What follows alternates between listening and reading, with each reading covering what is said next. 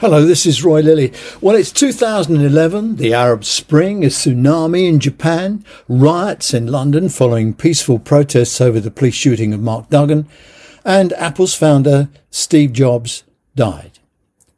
And the year IBM's Watson computer developed as a natural language answering system appeared on the US quiz show Jeopardy and won.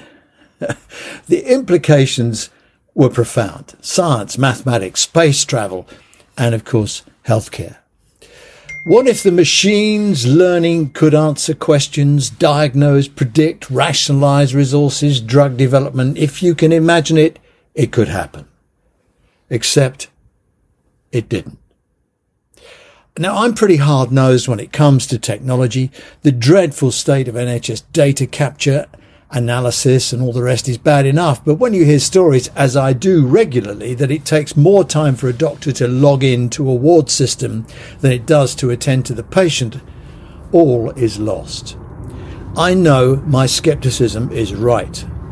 I take the view that the front line of healthcare has consistently been let down by so-called IT experts who frittered away millions and still can't explain why A&E, an A&E doctor in Bournemouth can't connect live to a patient's primary care record in Birmingham. For heaven's sake, I can take money from a cash machine at three in the morning in Timbuktu, but I can't decide who I share my health records with at lunchtime in the pharmacy. That said, I became a fan of Watson. The idea that we could gather medical learning on a global basis, distill best practice and answer questions in plain English was, well, mind boggling. It's not difficult to do if you have big enough storage and the computing power to access it quickly. Speech recognition, well, it probably sits on your coffee table and it's called Alexa. Putting it all together and creating an application that has use and value is the very smart bit. Even I was persuaded to expect great things. No, wonderful things. No, amazing, fantastic things. Actually, Watson never really worked and has recently been broken into component parts, the data sold to a private equity firm for a billion dollars. A financial disaster for IBM.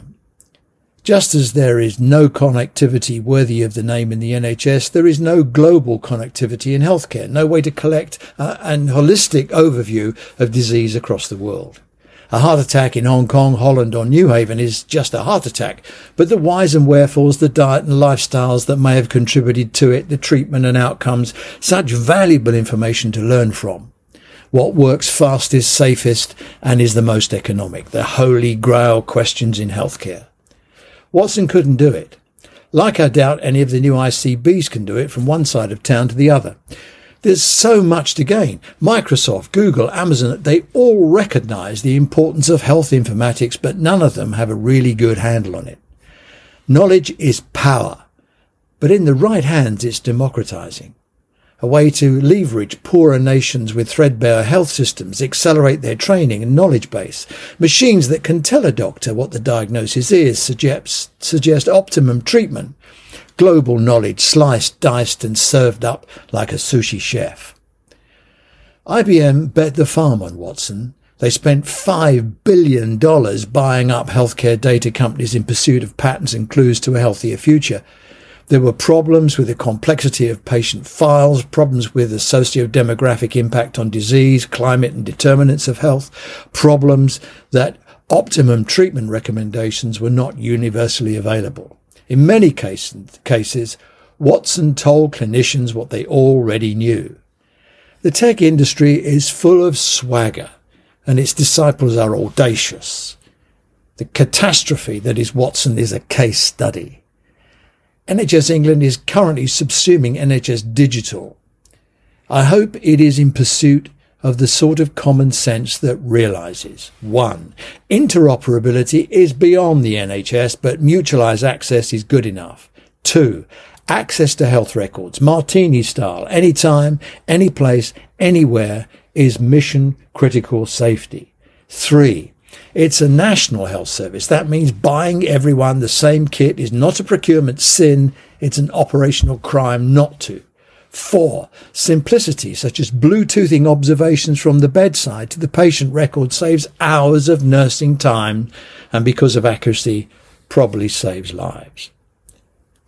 Next, make it a priority to ease the burden on the front line by eliminating process inefficiencies.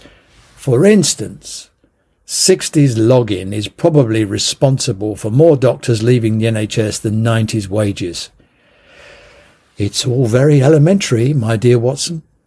Thanks for listening. This has been Roy Lilly. And uh, look, I hope we'll um, have another chat soon. Bye bye now.